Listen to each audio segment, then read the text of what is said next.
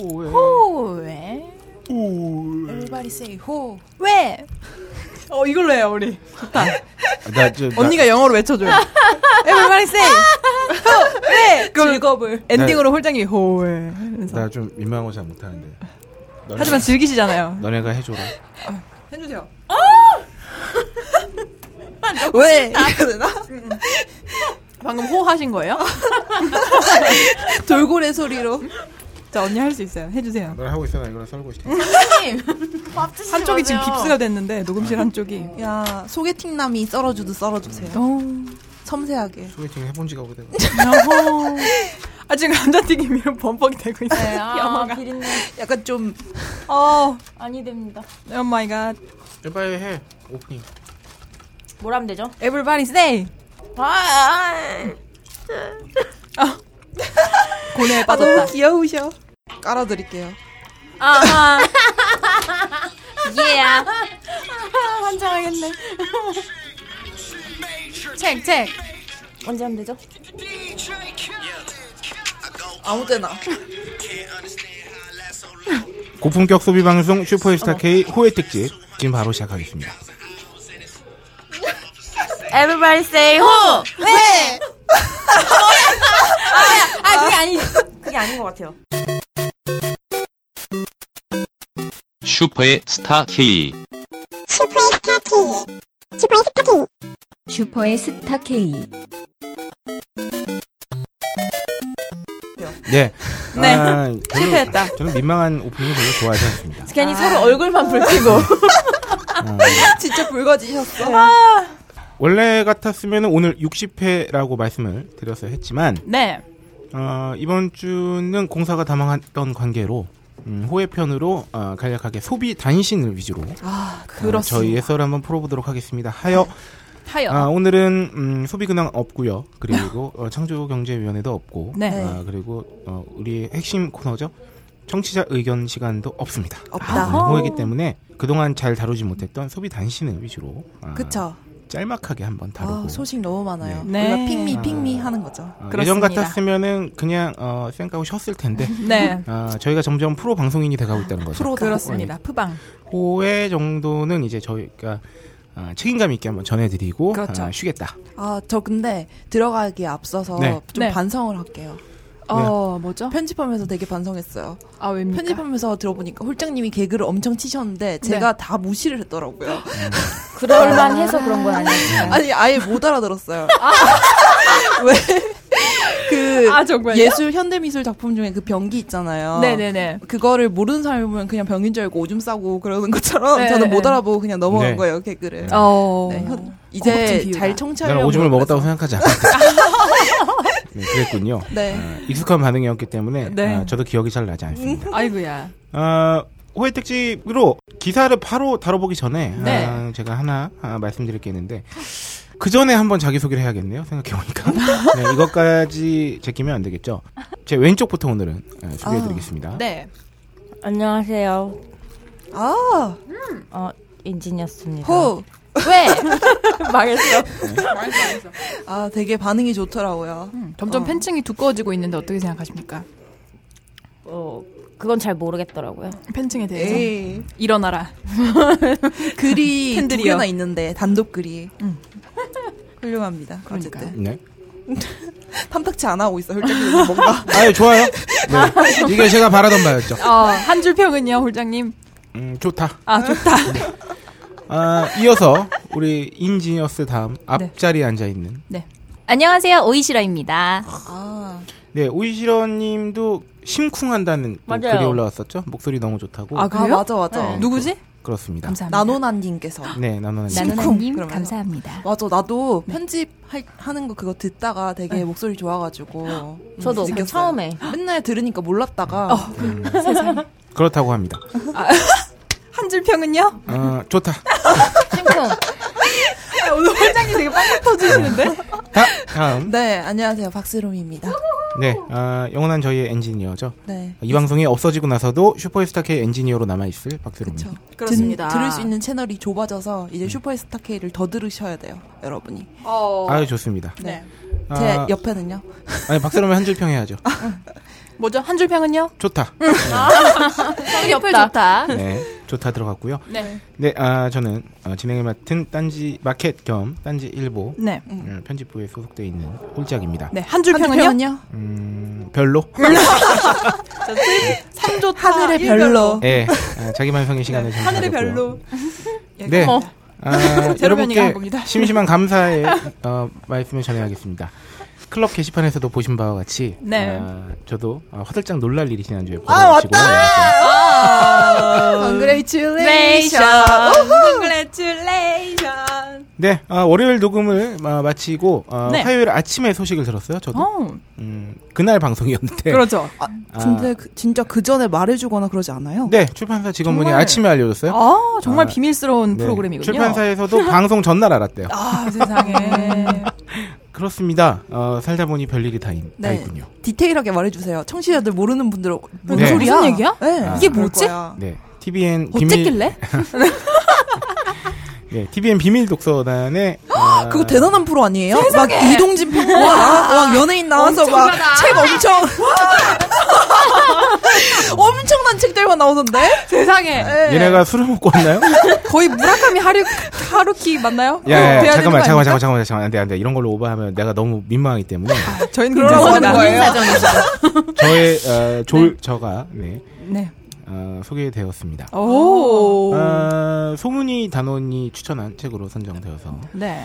아, 방송에 나왔고요. 저는 뭐 어떤 소감이나 이런 거 사실 뭐 이렇게 민망해서 드릴 말씀은 그렇게 크지 않지만 네. 아, 저는 개인적으로 대한민국 최고의 개그맨이 이제 송은이 씨라고 생각합니다. 그쵸. 아, 탑이잖아. 그쵸. 아, 송은이 누나를 아, 누나. 요새 팟캐스트가 세상에. 너무 잘 나가신 고 네. 난 이후로 아, 이, 이, 뭐, 이 양반이 어머나. 어, 우리 우리 나와바리에 진보했구나. 그러니까. 네. 어, 우리 그렇죠. 은희 누님과 수기 누님께서 그렇죠. 아, 하지만 아, 이번 기회를 들어서 어, 심심한 사과의 말씀드리고요. 아, 네, 콜라보 우리- 합시다. 불경- 네, 했다. 네, 좋습니다. 제가 불경스러웠고요. 송원이님 듣고 계세요?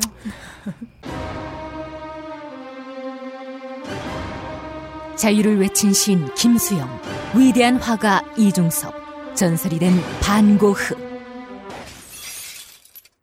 그런 그들의 진짜 모습은 찌질했다. 철없는 가난뱅이, 애정결핍 환자, 우리가 사랑한 위인들의 민낯. 위인전에 속은 어른들을 위한 경쾌한 반전이 시작된다. 딴지일보 인기 연재를 책으로 엮은 찌질한 위인전. 완벽하지 않아서 눈물나게 아름답고 찌질했기에 더욱 위대한 그들의 삶이 전하는 위안과 감동. 딴지일보 홀짝 기자의 찌질한 위인전. 전국 서점과 온라인 서점 딴지마켓에 있습니다. 위즈덤 하우스. 근데 참 이게 사람이 그 이중적 감정이 들더군요. 어, 어떤 감정이죠? 아, 민망하면서도 좋은, 음. 아, 부끄럽지만 신나는 뭐 이런 네. 네, 그, 그런 참 재밌는 경험이었습니다. 어허. 부끄러웠다기엔 바로 좀 글로 알리셨던데요. 아, 네, 부- 너무 아, 정말 부끄러워서 빠른 공유. 전 너무 페북 보고 알았잖아요. 부끄러워서 페북을 아, 한 20번 썼다 줬다고. 아, 제 여자친구에게 자문을 구해가면서 오. 어머. 어, 이렇게 올리면 좀 덜 재수 없어 보이겠네요. 음. 네, 그랬고요. 하여튼 그런 소식이 있었습니다. 네. 아, 딴지마켓에서는 저자 사인본으로 구매가 가능하십니다. 아니 네. 진짜로 알라딘이나 이런 데 들어가면은 예, 예. 그 올라- 올라왔어요? 비밀 도서관 추천 책 이러면서 올라오잖아요. 거기에 딱 한이 있으니까 어머나. 얼마나 자랑스럽던지. 오제 갑시다. 가자. 네, 가자, 5세는 오세. 지난주에 들어갔습니다. 진짜 어, 대박이다. 아, 사주에서 무슨 소득이 있다고 고마워. 제가 했잖아. 오늘 한게 오자 했잖아요. 네. 이제 6월까지야. 네. 아유, 감사합니다. 아, 부끄럽네요. 어머나. 사실 이 부분도 부분이지만 제가 또 하소연을 할 게 하나 있습니다. 아, 뭔가요? 아, 제 부사수가 조용히 오늘 저한테 그러더라고요. 자기가 방송을 좀 들어봤더니 제가 우리 그 부사수를 너무 막대하는 것 같다. 와. 그래서 무슨 소리냐? 네. 지금 청취자 의견을 보면 네. 지금 홀짝이 인지니어스 손바닥에 있다는 얘기도 나오고 어. 뭐. 그리고 그래봤자 홀짝의 반항이 통하지 않는다는 얘기도 나오는데 네. 아, 근데 그렇지 않대요. 청취자분들이 오해하고 계신 거고 자기가 들을 땐 분명히 네. 아, 제가 본인을 막대하고 있는 거라고. 아, 핍박이라고. 아, 막대한다기보다는 네. 그 왜 코기자님 오셨을 때 제가 그거를 연휴 때 들었거든요. 오, 그거 네. 누가 후기 올려주셨잖아요. 저보고 너무 뭐라 하지 말라고. 그래서 제가 그거 들어봤는데 실제로 그렇게 했든 안 했든 간에 거기서 되게 주눅든 것처럼 보여서 아코 기자가요? 제가요. 아, 제가 네. 그래서 그래요? 그러니까, 그러니까 옆에서 네? 막야야뭐 말 좀 해 야 뭐 말도 크게 뭐 별로 하- 안 하는데 말 크게 해. 이렇게 얘기하는 게 너무 평소보다 너무 세게 말씀하셔가지고 음. 지가 준욱이 들었다고 하는데요. 주눅이 드- 아니, 드- 드는 아무도 사람이 그렇게 생각 안 들었다는 게 하잖아요. 네, 여러분은.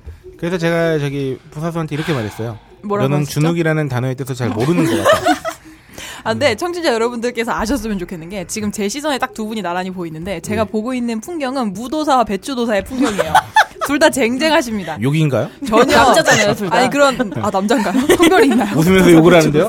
아, 욕이 싫어가? 그런가요? 아니 그게 아니라 그 아까 정도로 오이를 먹고 와더니 어, 아, 절대 홀장님께서 저에게 오이 들은 샌드위치를 주셔서 그런 건 아니고요. 자, 그 여러분께서 한번 어, 평가를 해주십시오. 아, 네. 어, 누가 누구에게 당하고 있는 것 같은가를 음. 청취자분들께서 남겨주신다면 어, 제가 참고하도록 하겠습니다. 네. 아, 오늘 그래서 저는 더더욱 더 어, 부사수를 배려하는 방송이 어. 되려고 저도요. 네. 프로 앤 배려 방송이 어. 오. 지켜보겠습니다. 대보고자. 네, 감사합니다. 저자 홀장님. 네. 네. 아 감사합니다. 하여튼 여러모로 좋은 일도 있고 그럼 오늘부터 아 참. 목이 메이네요 갑자기 아. 자 그럼 오늘 호에 네. 바로 시작하겠습니다. 네. 바로라고 하기엔 좀 머쓱하네요. 이 그러니까 방송 많이 벌써 해서. 25분이 지났어. 네. 코로나. 한 시간 이러다가- 하기로 했는데 아, 20 반이 지났다. 오프닝을 25분 했죠.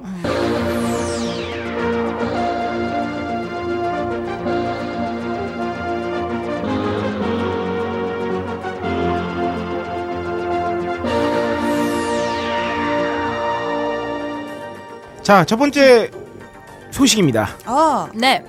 소설 독자가 늙어간다라는 기사를 가지고 왔습니다. 네. 아, 20, 30대 여성들이 주도했던 소설 시장. 20, 30대 여성들이 많이 읽죠, 실제로. 그렇죠. 아, 30, 40대로 독자층이 급속히 바뀌고 있다는 소식이에요. 오호. 2000년대 말까지 야 20대가 주도했다고 해요. 소설 시장은 2000년대 말까지. 네네. 근데 2010년대 중반까지는 30대. 음. 자연스럽게 나이가 드셔 가시는 건가 봐요. 있던 사람들만 있는 아, 아, 네. 그 층만 읽는 건가요? 그런가 봐요. 지난해부터는 40대로 바톤 터치가 이루어졌다고. 음. 어머나, 어머나. 소설 소설 독자가 늙어가고 있다는데 세상에 안 늙어가는 사람도 있어요. 아, 기사에 따르면 2008년이 소설의 황금기였다고 해요. 음. 공지영 작가의 즐거운 나이지. 아 진짜 기억난다. 백영옥 어, 네네. 백영옥의 칭리소설 스타일. 음. 백영옥님께서 네. 아, 제 책의 한 구절을 낭낭낭낭하게 읽어주셔서 아, 오, 고개 대단히 감사드립니다. 세상에. 아, 자꾸 민망하다면서 이런 소리를 꺼내고 있죠.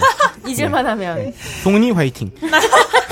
아 그러면서 2008년에 황석영의 개밥바라기별, 네. 아 신경숙 작가의 엄마를 부탁해까지 풍성한 수확을 거뒀다고 해요. 네. 이 시기 소설의 주 독자층은 20대였는데 글로벌 금융위기와 함께 아 이럴 때 막 되게 슬픈 음악 깔리기 시작해야 될 것 같아요. 88만 원 세대가 사회적 이슈로 등장하면서 네. 20대를 위한 위로와 희망을 담은 소설이 큰 사랑을 받았다. 어. 그래서 해외 작가로는 아 제가 다행히 다 이름을 아는 분들이네요. 네. 레쿠니 가오리, 음흠. 요시모토 바나나, 네. 아, 귀여운 미소 등이 네. 20대 여성들의 예민한 감수성에 다가가면서 폭발적인 인기를 누렸다고 하는데 네. 그 다음에 어떻게 그런데 됐나요? 2010년으로 들어오면서 30대가 중심으로 이동을 했다고 하네요. 네. 30대 여성이 20대 여성을 넘어서 23%를 차지했대요. 30대가 네, 5%를 더 네. 넘겨서 1위에 올랐는데 2030에서 3020으로 흐름이 바뀌었다고 네. 합니다. 그래서 이때 발행된 소설이 도가니, 뿌리 깊은 나무, 엄마를 부탁해가 베스트셀러를 장식했는데 네, 이때 2011년에 네네네. 이때 또 한 번 변화가 일어났다고 예. 해요. 30대 여성의 뒤를 이어서 40대 여성이 소설 구매 2위로 간 거예요. 였죠 네. 그러니까 이전에는 3020에서 304020으로 간 거죠. 그렇습니다. 그래서 음. 3위로 20대가 밀려나게 되면서 2012년부터는 40대 여성의 진격이 시작됐다고. 네. 20대와 차이를 더 벌이고 30대와 간격을 좁히며 1위를 위협해 아, 이거 나가는 양상을 이렇게 보였다고 합니다. 기사를 이렇게 보니까 약간 마라톤 중계 같지 않습니까? 자, 자, 43번 선수 역전했어요. 막 이러면서. 당당당당. 네. 네. 그렇습니다. 그러고서 2013년이 돼서 네 어떻게 됐죠? 40대는 30대와 다시 1.5포인트 차로 줄였어요. 2014년에는 0.5포인트로 바짝 추격했고. 그 어 20 포인트 정말 차. 마라톤 같네요. 하여튼 2015년에 전세가 역전돼서 40대가 이제 주구장창 아, 23.9%로 1위를 달리고 시작합니다. 음. 30대 여성이 2위로 밀렸고요. 20대의 점유율이 정말 극적으로 줄어들기 줄어드는데요. 네네. 아까 이 기사만 봐도 말이죠. 2010년에 그래도 20대 여성은 18.6%를 차지했어요. 네네. 그리고 2011년대는 16.5%까지는 차지했는데 2015년에는 20대 점유율이 9.6%밖에 안 됩니다. 야. 올해 상반기에는 30대와의 차이, 차이를 더 벌리면서 이제 40대가 우위를 굳혀나가고 있다고 하는데 네네. 이런 변화가 2000년대 우리 소설 시장을 주도했던 한 축인 30대 독자층이 40대로 편입되면서 벌어진 양상으로 보인다고 이 기사는 분석하고 있는데 음. 네네. 아, 20대 독자층의 경우에는 30대로 수평 이동했으나 음. 이게 그거죠. 20대 독자가 자연스럽게 30대로 넘어가면서 30대 점유율이 높아지는 건 맞는데 네. 문제는 10대 독자들이 20대 독자층으로 넘어가지 않았다는 거예요. 그렇죠. 러니까 10대 소설을 읽던 독자들이 20대 소설 독자가 되든 아니면 네. 20대가 되면서 소설을 새롭게 읽긴 해야 되는데 이게 안 됐다는 거죠. 그렇죠.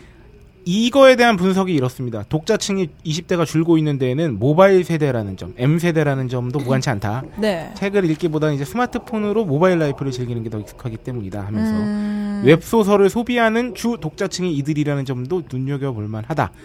그리고 다음 분석은 좀 슬픈데 비견, 비정규직과 아르바이트를 전전하는 20대의 취업난 등 경제적 어머나. 이유도 책 구매율에 다소 영향을 미쳤을 거란 분석이 있고 음. 아, 뒤에 뭐 다른 이제 분석들이 슬슬 나오는데 네.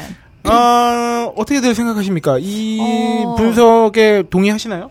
근데 저는 일단 제 나이 또래 이야기를 하고 있는 것 같은데 네. 웹소설을 많이 소비하기 때문에 책을 구매하는 구매율이 낮아졌다는 건 잘 모르겠어요. 솔직히 네. 제 주변에도 음. 웹소설을 막 그렇게 즐겨 음. 읽는 사람은 잘 모르겠고. 제, 맞아요. 저는 진짜로 주변 사람들이 책을 안 읽더라고요. 음, 음, 네. 맞아요. 그 지금 2000년대 2008년도에 유행이었던 에쿠니 가오리 요시모토 바나나 네네. 이런 분들 있잖아요. 네네. 그때 진짜로 막 붐이어가지고 네. 약간 이게 부드럽고 음. 가벼운 가볍다고 네네. 표현해도 되나 그렇게 그런 유의 소설이잖아요. 네.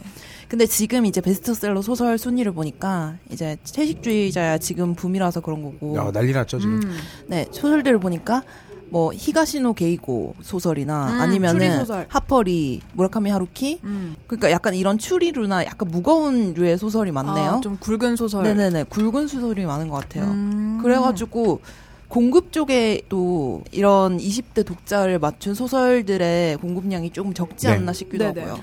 음. 그 제가 생각할 때 아주 복합적인 이유가 있는 것 같아요. 결국은 뭐 네네. 하나의 특별한 이유라기보다는 뭐 웹소설도 충분히 이유가 될 수 있겠죠. 왜냐하면 10대에서 20대로 넘어가는 20대 초반을 타겟으로 보면은 어쨌든 우리 주변에 20대 초반이 음. 많지는 않잖아요. 네. 음. 그런 것도 있을 수 있고 그리고 경제적 상황. 음. 근데 저는 경제적 상황도 경제적 상황인데 결국은 취업이 계속 더더욱 어려워지기 시작하면서 네, 그러니까 네, 소설은 그쵸. 사실은 약간 그 지금 당장 아주 뚜렷한 목적성을 갖고 하는 독서는 아니잖아요. 음, 맞아요. 뭐 문학과 인문학의 위기다 이런 거는 원래부터 늘상 있어왔던 얘기고 네, 네. 그뭐 자기개발서나 뭐 이런 취업 네. 관련한 이런 서적들이 20대를 좀 더 크게 장악하고 있는 게 아닌가. 네. 그리고 소설보다는 주로 여행책을 많이 보는 것 같아요. 네. 아무래도 에세이류나 그냥 도피하고 싶은가 봐요, 이 네, 나라를. 저는 근데 네. 그리고 스마트폰이 정말로 많은 음, 음, 그 아유, 파일을 그렇죠. 차지한다고 맞아요. 생각한 게 스마트폰 때문에 네. 우리가 글을 소비하는 게 짧은 글 위주로 소비를 그럼요. 하게 돼가지고 음, 음, 이렇게 음, 소설과 같이 긴 글을 잘 못 읽는 것 같아요. 네, 네, 근데 저는 네. 소설을 되게 많이 읽는 편인데도 불구하고 네. 진짜로 요새는 못 읽겠더라고요. 잘 한 음. 번 읽으면 재밌어서 잘 읽는데 맞아, 맞아요. 그 맞아. 스마트폰을 못 버리겠어요. 음, 음, 그것도 네. 다 습관인 것 같아요. 근데 네네. 그리고 그 최근부터 도서정가제가 시행됐잖아요. 네네. 그래서 책값이 더 부담스러워졌어요. 뭐 그럴 수 있죠. 네, 보통 저는 선물할 때 주로 책 선물 같은 거 많이 하기도 했는데 요새는 책이 좀 인터넷으로 싸게 구매할 수 있는 게 예전보다 훨씬 많이 없어져가지고 그렇죠. 좀 다른 상품으로 대체해서 많이 선물을 음. 아, 하게 아, 하긴 되기도 하고 소설의 경우에 한 번 읽고 그냥 버린다라고 네네네. 생각을 해도 되는 소모품적인 성격을 지니니까 그렇죠. 어 네. 버린다는 그거 표현을 그- 그러니까 소모품적이라 그러면 음. 네. 100만 소설가들이 네. 아니, 그렇다기보다 다른 아. 사, 인문사회 고- 이 서적들은 약간 레퍼런스로 참고용으로 네. 보관을 계속하는데 소설류는 한 번 읽고 다시 안 열어보잖아요. 음. 아, 약간 맞아요. 음. 스토리, 야, 뭔가 스포일러에 관련된 그런 네. 맥락에서 예, 말씀하신 그냥 것 같아요. 네, 그냥 한번 장난을 쳐봤어요. 이렇게 준욱, 준욱. 네, 청취자분들께서는 고정하시고요. 네, 저는 박사님을 공격하지 않았습니다. 공격해주세요. 아, 좋아해요. 아, 좋아요. 안 돼요. 아, 뭐지 두 개 장. 네. 어쩌라고요? 그렇죠. 사람이 이렇게 이중적이랍니다. 아, 최근에 한강 작가의 채식주의자가 멘부커상을 수상하면서 네. 20대 구매율이 9.9%까지 뛴 것은 고무적이라고 하는데, 아, 진짜 그래도 한 자릿수라는 점. 음. 진짜 좀 문제네. 뭐, 이게 사실 도서시장 얘기는 우리가 많이 했잖아요, 그동안. 네네. 네. 네, 이- 뭐 20대도 20대인데, 뭐만 하면 자꾸 이제 20대만, 네. 20대만 뭔가 쪼는 그런 느낌이 있어. 맞아요. 네. 무슨 뭐 정치도 이- 보고 20대가 관심이 투표 참여 안 한다. 뭐 네. 맞아요. 이거는 사실 전반적인 현상이죠. 왜냐하면 소설 독서 저기 독자 비중이 뭐 40대 30대가 높다고 해서 음. 그럼 사, 40대랑 30대가 뭐 책을 구매하는 절대치니까 많으냐? 그렇지도 음, 않거든요, 사실. 다 케바케죠. 다 같이 안 사거든요. 맞아요. 생각해 보면은 왜 연기자들도 옛날에는 20대 초반 연기자들이 되게 네. 핫했잖아요. 전지현이나 네네. 시무나 이런 사람들 다 20대 초반 때 핫했잖아요. 네. 근데 지금의 경우 20초 20대 초반에 핫한 배우 잘 없잖아요. 거의 30대로 이동한 것처럼 네. 약간 주소비층이나 이런 것들이 다 그냥 30대 이후로 이동을 한 것 같아요. 음. 그래서 음, 소설 독자가 늙어간다. 음. 는 말에 우리 심심한데 한 줄 평 같은 거 해볼까? 썰전처럼 요 기사에 대한 한 줄 평? 네. 기사에 우리- 대한 한 줄 아, 평. 우리 천재. 어려운 거 왜? 말투 시키고. 음. 어 미안해 나중에 하래. 가증스럽네요. 우리 천재 부사수는 맨 나중에 배려해서. 한 줄 평을 하기로 했습니다. 배려했어. 네, 제가 잘못했네요. 제가 제일 먼저 한 줄 평을 하겠습니다. 어우. 만족하시나요? 네, 좋다는 하지 마세요, 한주평에. 좋다 이런 얘기. 아, 뺏겼어 뺏겼어 하시려고 했나 보다. 아니, 소설 독자가 늙어간다는데 좋을 리가 없잖아요. 어. 아, 네. 작가로서. 이거 어렵구나. 아 네. 그렇죠. 네. 네. 한 줄 평은요? 아, 그냥 음, 땡. 아 소설 독자가 늙어간다는 기사에 아, 제 한 줄 평은 네. 소설뿐만이 아니다. 음. 네. 네. 비슷하네요. 네, 저도 바로 한 줄 평. 네, 들어가시죠 오이시로. 20대뿐만이 아니다. 네, 아 좋아요. 라인 맞추나요? 자 박세롬이 아, 아, 오금이 저- 갑자기 절여지는데. 네. 한 줄 평은요? 어, 아, 아, 나는 지금 힘들다. 아 나는 지금 힘들다. 네. 아 그거예요? 어, 아, 뭔가 죄- 죄송해요. 철학적인데? 철학적인 문장인데? 그렇게 해석해 주세요. 그러면 아 본인이 소설을 쓸 건가 봐요 앞으로. 아, 그러니까 힘든 거지. 지금 이 녹음실에 시인과 작가분 저- 두 분을 모시고 계세요. 아! 몸둘 바를 모르겠네요. 아, 그러니까요. 선생님들. 야, 선생님들 자 네. 우리 마지막 하이라이트죠? 네. 천재 부사수는요?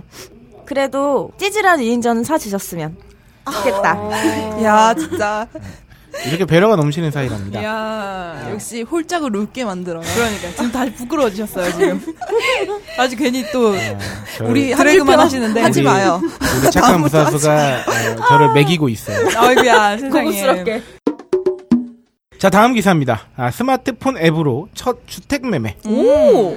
아, 이달 초 서울 서초구 양재대로 이 길에서 스마트폰 애플리케이션 앱을 이용한 부동산 매매 계약이 국내 처음 이루어졌다. 오. 는 기사입니다. 한마디로 어, 스마트폰 앱으로 계약서도 쓰고 네. 어, 거래까지 했다는 얘기죠. 어머나, 어머나. 이제 다 아. 앱으로 다 하나 봐요. 네, 스마트폰을 통한 어, 부동산 거래는 계약 과정이 간편하고 거래 비용도 절약된다는 이점이 음. 있다고 하는데요. 부동산 앱 계약 절차에 대해서 한번 제가 아 저보다는 우리 네. 오이시러가 소개해드리는 게 낫겠네요. 아, 네. 첫 번째, 계약서 작성.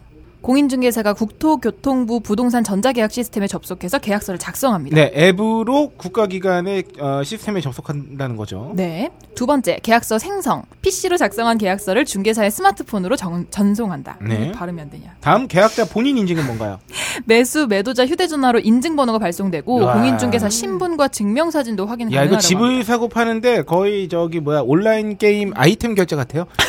휴대전화 인증번호. 어, 그런데요? 네. 오. 아, 인증번호 잘못 넣으면 집이 날아갈 수도 있나요? 네. 어머나 어머나 세상에. 네. 그렇군요. 네 번째, 계약 내용 확인. 네. 공인중개사가 스마트폰 화면에 중개 대상물 확인 설명서, 계약서 등을 띄워놓고 계약 내용을 설명합니다. 네.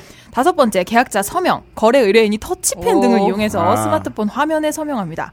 마지막으로 공인중개사가 서명을 하면 어, 최종적으로 완료가 된다고 하네요. 네, 아, 제법 종이가 없이 앱으로 한다는 점에선 간소화된 건 맞는 것 같은데, 네. 아, 우리가 생각하는 것처럼, 네. 아, 오- 우리가 오해하기 쉬운 건 그냥 마치 앱으로 이거 다 해가지고 공인중개사 없이 그냥 사고 파는 사람 이건 아니고, 간편 결제는 아니고요. 네. 공인중개사 분도 이렇게 껴있고 한데, 뭐 PC도 왔다 갔다고 하는데, 어쨌든 그 종이에다가 막 막 그 먹지 위에다가 막 쓰고 맞아, 막 맞아. 해서 막 도장 찍고 이런 건 접어서. 아니라는 거죠. 네.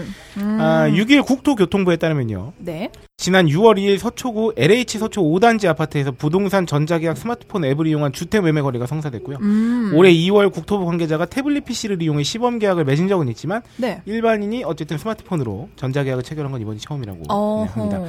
아, 확실히 근데 이게 뭐, 아, 뭐 그냥 앱으로 그냥 터치펜 이거 뭐 그냥 그런 것 뿐이잖아 라고 하- 할 수도 있지만 네. 어쨌든 부동산 거래가 종이를 벗어났다는 건 굉장히 혁신적인 일일 수 있죠. 그러게요. 네. 옛날에는 왜 왠지 막 토지 대장, 네. 맞아. 집문서 그쵸. 막 이런, 갈색 봉투에 이런 느낌 강하잖아. 접지 말고 보관하고 막. 네. 아 진짜 이런 네. 것 때문에 이제 드라마의 소재가 하나씩 없어지겠네요. 아. 옛날에는 그렇죠. 집문서를 집문서를 갖고 날랐어야 되는데 그러면서 PPL이 늘겠네요. 네. 이제. 아, 계약 내용에 대한 중개사의 설명을 들은 당사자들은요, 그러니까 어쨌든 계약 과정에서 터치펜으로 앱정에 서명을 했다고 해요. 아하. 그리고 이후에 중개사가 거래 완료를 승인하자 계약은 마무리됐고, 음. 뭐 계약자들에게는 계약 완료를 알리는 아, 문자 메시지가 휴대전화 굳이 다 했는데 또 메시지를 보- 멋진데? 푸시까지? 아, 거래를 중개한 아, 윤모 글로벌 공인중개소 대표는 네. 전자계약 앱이 기존 계약서 작성 프로그램과 크게 다르지 않았다면서 음. 펜 계약에 익숙하던 중개사들도 쉽게 중개할 수 있을 것이라고. 네, 그 아하. 그러니까 막 크게 막 대단히 달라진 건 아닌데 네. 어쨌든 뭐 거대한 한 발자국이라고도 할 수 있죠. 음. 어, 주택 임대차 계약을 전자계약으로 체결할 경우에는요 확정일자가 실시간으로 부여돼가지고 네. 아, 주민센터 방문할 필요가 없다는 게 편하네요. 아 그리고 수수료 600원이 면제된다고 합니다. 오호. 집을 사본 적이 없으니 이런 그래서 걸 몰랐어. 뭐 이거 이게 보니까 네. 이 이후의 절차가 네. 좀 편해졌어. 음. 주민센터 가가지고 네네. 확정일자 신고 안 해도 되는 데다가 음. 실거래 신고도 자동으로 처리돼가지고 신고 지연에 따른 과태료 등의 불이익도 막을 수 있고 어. 뭐 이렇게 이런 이 짜잘한 그 이 계약 후의 업무 같은 것들이 좀 음. 편해지거나 없어지거나 오. 이렇게 된다고요. 그리고 KB 국민은행과 협약을 맺어가지고요. 네. 어, 4월부터 전자계약을 이용하면 주택담보 및 전세자금 대출금리가 0.2포인트, 오. 2%포인트 인하된다고, 어머나. 0.2%포인트 네. 인하된다고 합니다. 아, 왜냐면- 음. 정확하시다. 네네. 배려 있다. 아, 예, 오늘 좀 그렇게 해보려고요. 어, 뭐, 저기, 부사수님? 네네네. 네, 오늘 녹음 환경은 좀 어떠시고요? 아, 예, 예, 좋다, 좋다. 네, 아, 반말하신 건가요? 아니요, 아니요. 아까 딱그 따라한 건데요. 아, 네, 알겠습니다. 아, 어. 오해 뭐 그런 걸 없으시고요. 음. 따라해 주시고 그러시나요? 이게 너랑 나랑은 되게 배려 있어서 좋은 것 같은데 네. 어, 듣는 사람 청취율이 토론할 수 떨어질 것 있어요. 같아요. 맞아요. 하던 대라는 게 최고죠. 그쵸? 네, 여러분 방송 들으시면서 토하시는 건 가급적 참가해 주시기 바랍니다. 죄송합니다. 네, 아, 두 번째 기사는 여기까지 한번 달아봤습니다. 네. 세 번째 기사의 헤드라인은 굉장히 뭔가 비장해 보이는 거예요. 잠시 세 번째 기사를 소개하기 전에 네. 너무 비장하기 때문에 네. 더 비장하게 사실 오늘 방송에는 어, 진짜 오랜만에 네. 어, 옛날에 로라의 느낌을 살려서 네. 진짜 오랜만에 네. 진짜. 네, 오랜만에 어, 비인간 게스트를 모셨어요. 네. 이미 저희가 반이 상처 먹어놓고 이제 박수 그래서 치고 바보네 있습니다. 사람이 먹는 소리가 없어졌네. 들리셨을 네, 텐데. 죄송합니다. 아, 오늘 비인간 게스트, 게스트 어, 오랜만에 등장한 먹거리는요. 저희 어, 벙커원에서 이제 맥주도 팔고 안주도 팔지 않습니까? 오. 아, 수제 맥주의 윈마이엑스와 대동강 페이레일은 굉장한 맛을 자랑하고 맞습니다. 있고요. 대동강 맥주. 네, 게다가 아, 제가 아, 사랑하는 수제 맥주 중에 하나죠. 아, IPA가 추가되었다는 소식입니다. IPA 추가됐구나. 아. 네, IPA가 오. 추가했고요. IPA 처음 들어보네요. 그리고 저희가 벙커에서 각종 만난 수제 안주를 아, 판매하고 있는데 네. 아, 오늘 자리에 한 것은 안주명 뚜둥. 거꾸로 감자를 거슬러 오르는 생연어 감자튀김입니다. 아 생연어 튀김입니다. 아 너무 어려워.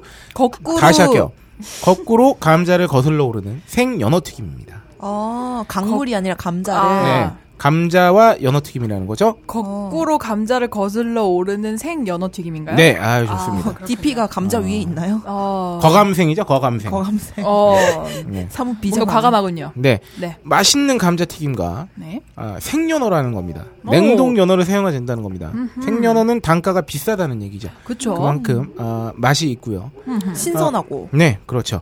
아, 바삭바삭합니다. 저는 맛있어요. 이 안주를 세 번째 먹고 있습니다. 첫 번째는 저희가 회식 때 먹었고요. 오, 두, 번, 네. 두 번째는 저희 딴지마켓 입점업체 대표님과 간단한 네. 맥주를 한잔하면서 먹었고 어. 오늘이 세 번째인데 여전히 맛있다. 야하. 그리고 이 타르타르 소스인가요 이게?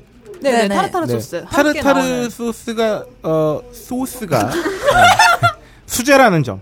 아 수제요? 직접 만든 소스라는 점 주방장님이 어, 솜씨가 대단하다는 점. 안 느끼하고 어. 되게 맛있네요. 네, 그리고 어, 오이 피클은 오늘은 수제가 아니지만 앞으로 네. 음. 수제 오이 피클이 어, 제공될 예정이고요. 네. 아, 이 연어 튀김은 연어를 싫어하는 분이 아니라면 누구나 맛있게 드시, 드실 수 있습니다. 그렇습니다. 네, 그런 점이 있습니다. 저는 굉장히 사랑하고 있고요. 이 안주 외에도 근본주의 샐러드. 아, 정말 샐러드의 근본을 살렸죠. 아, 싱싱함. 아 그런가요? 자신에게 근본이 부족하다 싶으신 분들은 네. 아, 신선한 시금치에 오셔서 아, 구매해 보시고요. 네. 네, 신선한 시금치에 아, 맛있는 치즈로 아, 버무린 시금치가. 네. 나 아, 진짜 지나가면서 이렇게 손님 네. 테이블에 놓여진 그 샐러드를 보고 네. 깜짝 놀랐잖아요. 어. 밭이 있는 줄 알았어. 보기만 해도 건강해질 것 같습니다. 아, 어. 오, 밭이 있는 줄 알았다고요? 아. 네. 정말 그렇죠. 근본이다. 시금치 다듬고 있는 줄 알았죠. 네. 아유, 세상에. 근본주의 샐러드 훌륭하고요. 네네. 네, 거꾸로 감자를 거슬러 오르는 생연어 튀김은 어, 언제든 벙커원에서 맥주와 함께 만나보실 수 있다는 점. 음. 진짜 저는 맛있어요. 사실 내심 걱정했어요. 벙커에서 수제 맥주만 파는 게 아니라 뭐 과자 안주 이런 게 아니라 네. 요리 안주를 판다고 했을 때 음. 굉장히 아, 우리가 시도해 보지 않았던 건데 괜찮을까 했는데 음. 아, 아주 멋진 안주가. 멋진 선량한 주방장님을 모시면서 아, 대단히 퀄리티 있는 안주를 제공하고 있고 음. 앞으로도 어, 더욱 새로운 안주가 어, 추가될 예정이라는 점. 네. 음. 이렇게 이 한 몸 바쳐 네. 어, 외칩니다. 오세요. 오세요. 사세요. 네. 아, 평일에는 평소에 이렇게 바깥에 지금 파파이스 녹화가 진행되고 있는 바와 같이 네. 평일에 대부분 이제 어, 한 7시쯤부터 강연이 있습니다. 아, 그렇죠. 강연이 끝나고 나서는 어, 대략 한 1시 정도까지는 영업을 하고 있고요. 네. 그리고 좀, 아, 나는 강연보다는 그냥 7시부터 술이 좀 먹고 싶다 하시는 분은, 어, 벙커 홈페이지에 방문하시면요. 어, 네. 한 달에 강연 스케줄이 있어요. 근데 간혹 평일에 강연이 없는 날도 있습니다. 그죠, 그죠. 그런 날은 그냥 한 7시쯤부터 와가지고, 음. 네, 주구장창 드셔도, 그렇죠. 네. 어, 음. 좋겠습니다. 남맥 하셔도 됩니다. 네. 그렇죠. 북- 아, 북관계 하는 책맥, 맥주? 책맥. 어, 책맥. 네. 찌질한 위인전과 함께. 그 지나가다가 저자 보일 수도 있어요. 그렇죠. 어. 네. 저자가 무려 저장가? 저자를 볼. 하세요. 아, 진짜. 그래도 세 명 중 한 명 네. 웃었다. 좋아요. 자, 이 분위기 살려서 바로 세 번째. 네. 기사. 아, 단독. 네, 이거는 좀 제가 안 그래도 이 본의 아니게 제 이 방송을 들은 제 친척 형께서 네. 어, 지난주에 아, 이런 말씀하시더군요. 아, 나는 방송 중에 이렇게 욕을 하냐. 아, 정말요? 네, 그래서 아, 추임새다 말씀드렸는데 아, 제 개인적으로 참몇 아, 같은 기사가 아닐 수 없는 몇 같은? 세 번째 기사입니다. 네. 네, 아, 심지어 단독으로 나왔어요. 단독? 아, 단독으로 욕을 먹겠다는 거죠.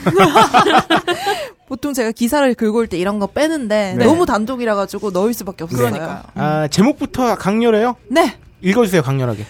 휘발유 대비 경유 가격 한국 OECD 일곱 번째 저렴. 네, 아, 앞에 휘발유 대비만 빼면 거- 경유 가격이 네. 경유 가격이 한국에서 OECD 일곱 번째로 저렴하다는 얘기 같지만 네. 어, 휘발유 대비라는 점. 그렇죠. 차이가 네, 그래서 어, 이게 기사 무슨 소개해드려 얘기인지. 보겠습니다. 한국의 휘발유 대비 경유 가격이 경제협력개발기구죠 OECD에 속한 32개국 가운데 일곱 번째로 싼 것으로 나타났다고 하는데 음. 아, 일곱 번째로 저렴하다 그러면 더럽게 싼 것 같지만 사실 32개국 중에 7등이면 가만 히 생각해봐. 잠깐만요. 내가 오이시러가 애- 네. 자식을 키워. 네. 어? 32명이야. 네. 자식이 반에서 7등 했다고 왔어. 네. 이렇게 잘했어! 라고 말할 수도 있지만, 네. 사실 또 1, 2, 3등은 아니잖아요. 그렇죠. 그러니까 이거만 보면 막 대단히 노- 저기 저렴한 것 같지만, 여튼. 네. 6일, 예, 국제에너지기구죠? IEA에 따르면. 네. 지난해 4분기 평균 기준으로 한국의 경유 가격은 리터당 1.065달러로 네. 휘발유 1.269달러에 84% 수준에 해당하는 것으로 집계됐다고 음. 합니다. 경유와 휘발유 가격의 차이는 세금에서 비롯됐는데요. 세전 가격은 리터당 경유가 0.511달러, 네. 휘발유가 0.509달러로 오히려 휘발유가 약간 쌌다. 아. 하지만 휘발유에 붙은 세금이 리터당 0.760달러로 경유에 부과된 세금 0.554달러보다 많아서 소비자 가격은 반대로 휘발유가 더 비쌌다고 하는데요. 네. 다음 소개해 주시죠. 휘발유에 비해서 경유 가격이 가장 싼 나라는 뉴질랜드였다고 합니다. 네. 휘발유 대비 경유 가격이 59%로 한국처럼 OECD 회원국 대부분에서 경유가 휘발유보다 쌌지만 미국과 영국 등은 경유가 휘발유보다 더 비쌌다고 하는데 네, 미국은 휘발유 대비 경유 가격 비율이 113%였다고 합니다. 네, 1.13배 더 비싸다는 얘기죠. 네, 그렇죠. 그리고 미국은 휘발유가 리터당 0.571 달러였지만 경유는 0.644 달러였다고. 네. 휘발유와 경유 가격이 모두 OECD 회원국 가운데 가장 싼 네, 나라라고 미국이 하는데 기름이 가장 싸다는 거죠. 네, 이게 근데 어떤 의미를 가진 기사인지 네. 어. 최근에 그래서 한국 정부가 미세먼지 감소 대책 차원에서 경유에 네. 환경 개선 부담금을 부과하는 방안을 검토했지만 경유값 인상은 안 된다는 정치권 반대로 진짜 무산됐다고 해요. 어이없어. 어. 대신 경유차에 주어지는 각종 혜택을 없애는 방안을 추진 중이라고 하는데 진짜 어이없어. 네, 이 혜택을 국가에서 만들었다는 점 야, 재밌죠? 나 진짜 세상에. 아, 이 사실은 뭐 기사가 막 별로다 하고 저희가 좀 이렇게 네. 뭐 비난을 했지만 네. 아, 뭐 기사 자체는 뭐 팩트에 어긋남은 없어요. 근데 네.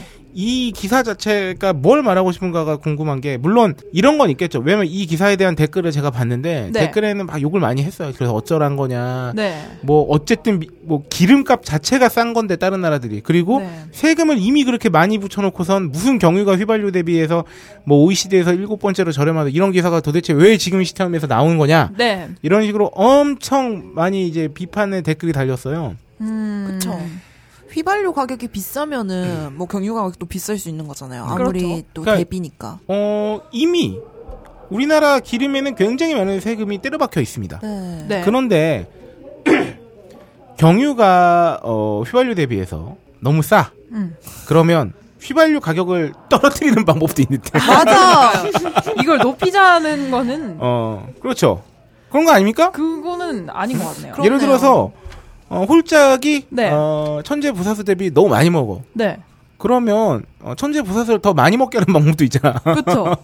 그렇죠. 그리고 화장을 할 때 아이라인이 한쪽이 두꺼워졌어요. 그럼 한쪽을 지우면 되는 건데 아, 그럼요. 음. 반대쪽을 더 두껍게 들이면 눈이 못지않게. 팬더가 된단 말이에요. 네. 아니 이래놓고 어, 우스갯소리지만 어, 그래서 어, 경유 가격을 졸라 올렸어요. 휘발유보다 비싸게. 네. 아, 그 다음에 갑자기 아, 휘발유도 못지않게 미세먼지가 많다. 네. 혹은 뭐 다른 환경 오염에 도움이 된다. 네. 그럼 또 휘발유 올리나? 그 다음에 그러, 그러니까요. 아, 아, 시끄러워. 그리고 경유차에 주어지는 각종 혜택을 없애는 방안까지는 또 왜 하는 건지. 야, 지금 진짜. 네. 이게 되게 웃긴 거예요. 물론 환경을 연구함에 있어서 좀 새롭게 밝혀지는 사실에 따라서 네. 뭔가 이렇게 뭐 패러다임이 전환되거나 이런 건 좋습니다만 네. 막 장려를 해놓고 불과 몇 년 전까지만 해도 네. 뭐 친환경 디젤 차 막 이러면서 음. 어, 막 혜택 주고 막 사라고 해서, 해서 또 우리나라 사람들이 또 이제 4인 가족이나 뭐 이렇게 뭐 가장들이나 네. 뭐 이런 분들이 또 SUV 좀 좋아하십니까? 그렇죠. 다 경유차 SUV를 샀는데 이제는 무슨 미세먼지의 주범인 것 마냥 죄인을 만들어 버렸어요. 그러니까요. 아, 그러면서 막 혜택을 없애고 한편으로 뭐 특별 세금을 물리고 막 이렇게 한다는 게 음. 그렇게 하기에 앞서서 똑같은 걸 하더라도 네. 좀 납득이 가는 선에서 미리 막 준비를 잘 하고 맞아. 연구를 잘 하고 이런 다음에 네.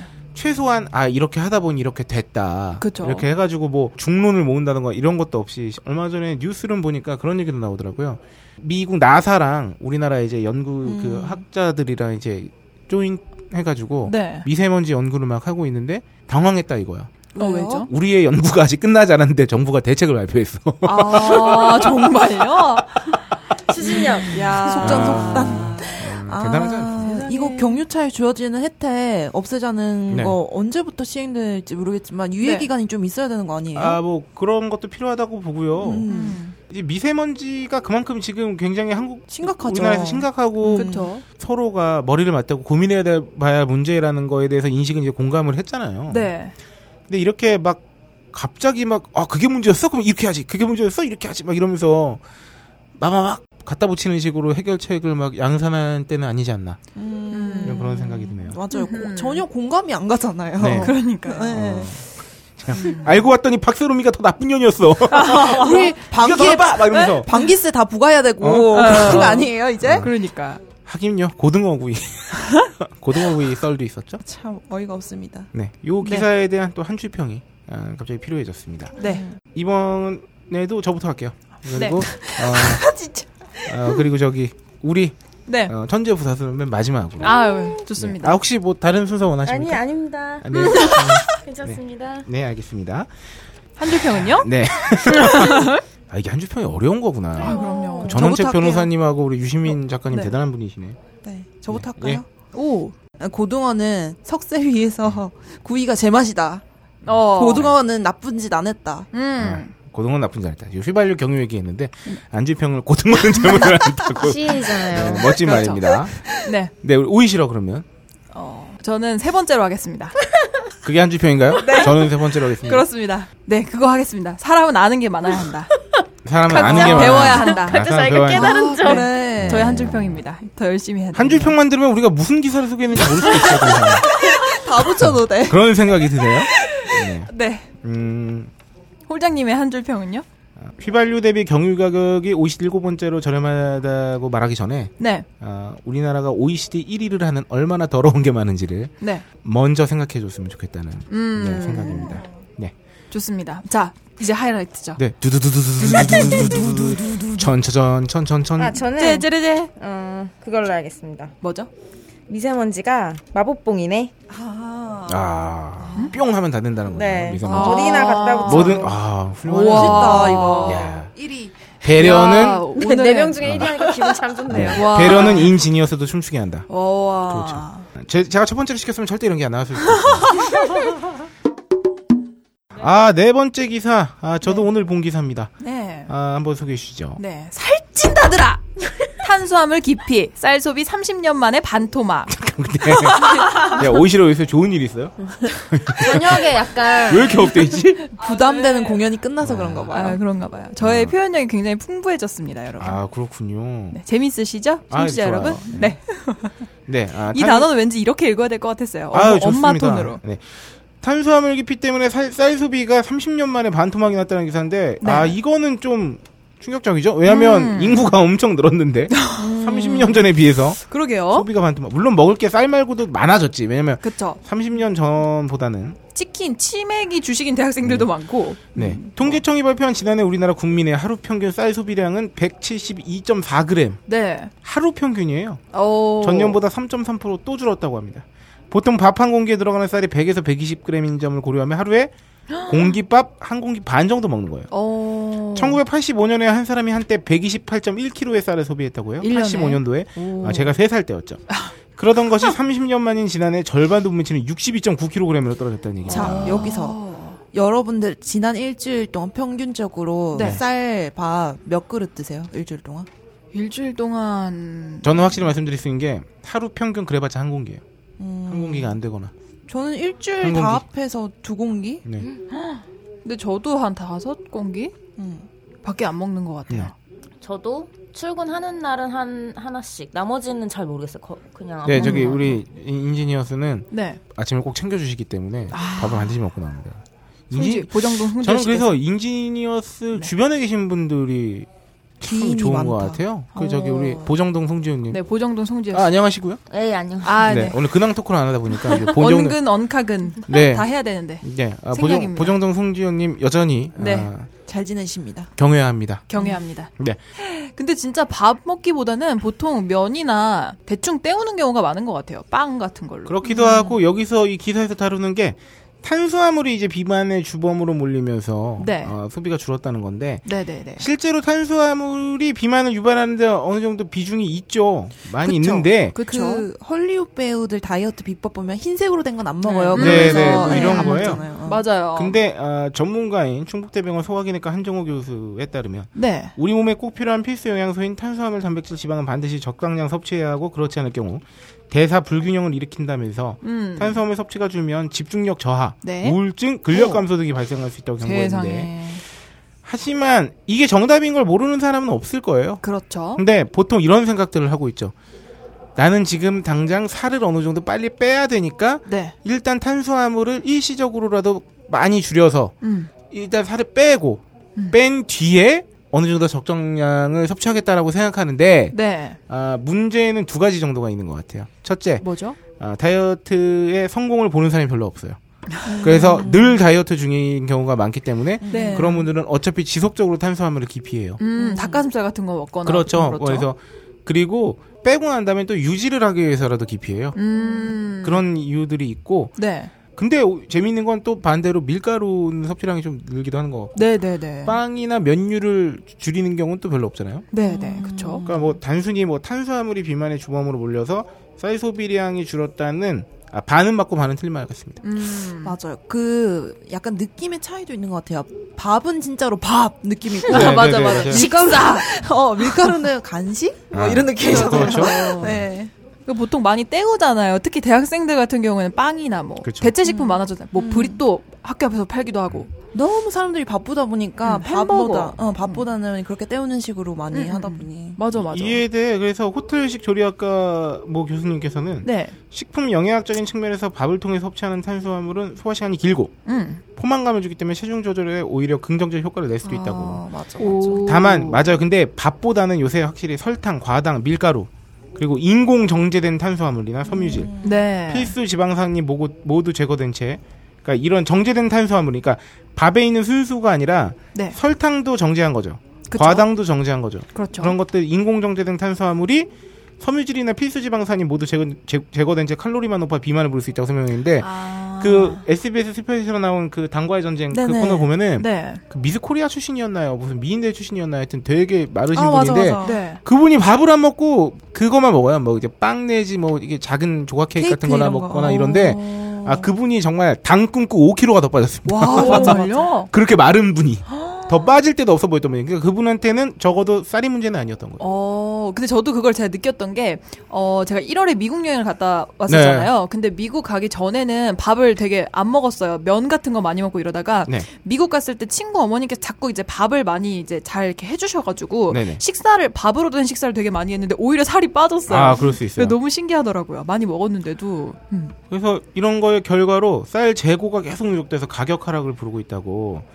그러니까 지금 막 특히나 막 쌀농가들이 가뜩이나 어려운 와중인데 네. 국내 쌀 시장을 개방하지 않는 조건으로 외국에서 들여와야 하는 쌀 의무 수입량이 네. 아, 1995년 당시 5만 천 톤에서 자, 어, 2014년에 40만 9천 톤으로 늘었어요. 네. 그러니까 우리가 그런 거예요.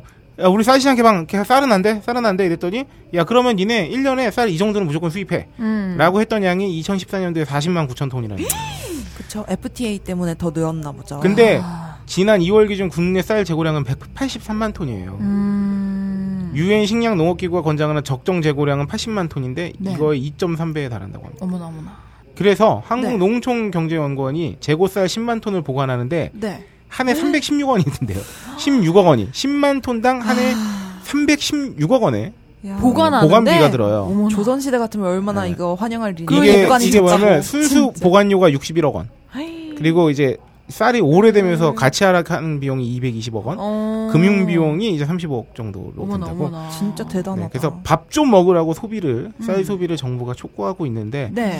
아 이거는 쉽지 않을 것 같다는 개인적인 생각입니다. 그쵸. 워낙 대체된 식품들이 많기 네, 때문에. 먹거리 너무 많고요. 네. 그리고 이게 진짜 근본적으로 좀 생각해봐야 되는 게 뭐냐면 네. 아침 점심 저녁 다 쌀밥 먹게 하려면 네. 아침밥 먹을 시간 먹고 갈 여유도 있어야 되고요. 그쵸. 저녁에 집에 들어와서 밥 해 먹을 여유도 줘야 돼요. 그쵸. 그러면 저녁이 있는 삶도 보장돼야 되고요. 그러니까요. 아침도 있어야 되고. 그러니까. 음. 음. 근데 일찍 와서 늦게 가길 바라잖아요. 네. 우리나라는. 그렇죠. 솔직히 뭐 주변에 이제 좀 회사 다니는 친구들 보면 네. 9시 10시까지 치여서 일하다가 네. 집에 가면은 사실 길어야죠. 그리고 아침에 회사를 막 8시까지 나오라고 막 이런데 그쵸. 밥을 언제 안 쳐서 먹어요? 진짜 아침에 어, 그냥 라면 먹어야지. 뭐. 어떻게. 누군가한테 그러면은 치킨 먹든가. 어? 집에 있는 어머님이나 뭐 혹은 이제 집안일하는 분들한테 네. 나 8시까지 출근해서 7시에 나가야 되니까 6시에 일어나서 밥하라 그래요?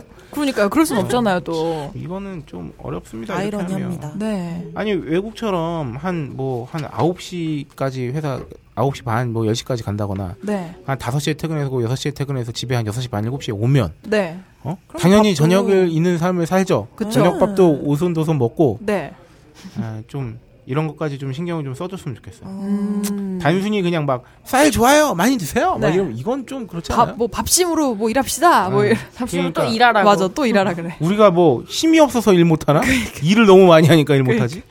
야, 근데 하여튼. 진짜 쌀 보관 비용 보니까 진짜 놀랐어요, 너무. 그러니까. 그렇죠 음, 10만 톤당 그랬다는 음, 거. 이거 좀 마케팅이 필요하겠네요. 쌀에 네. 대한 네. 공격적인.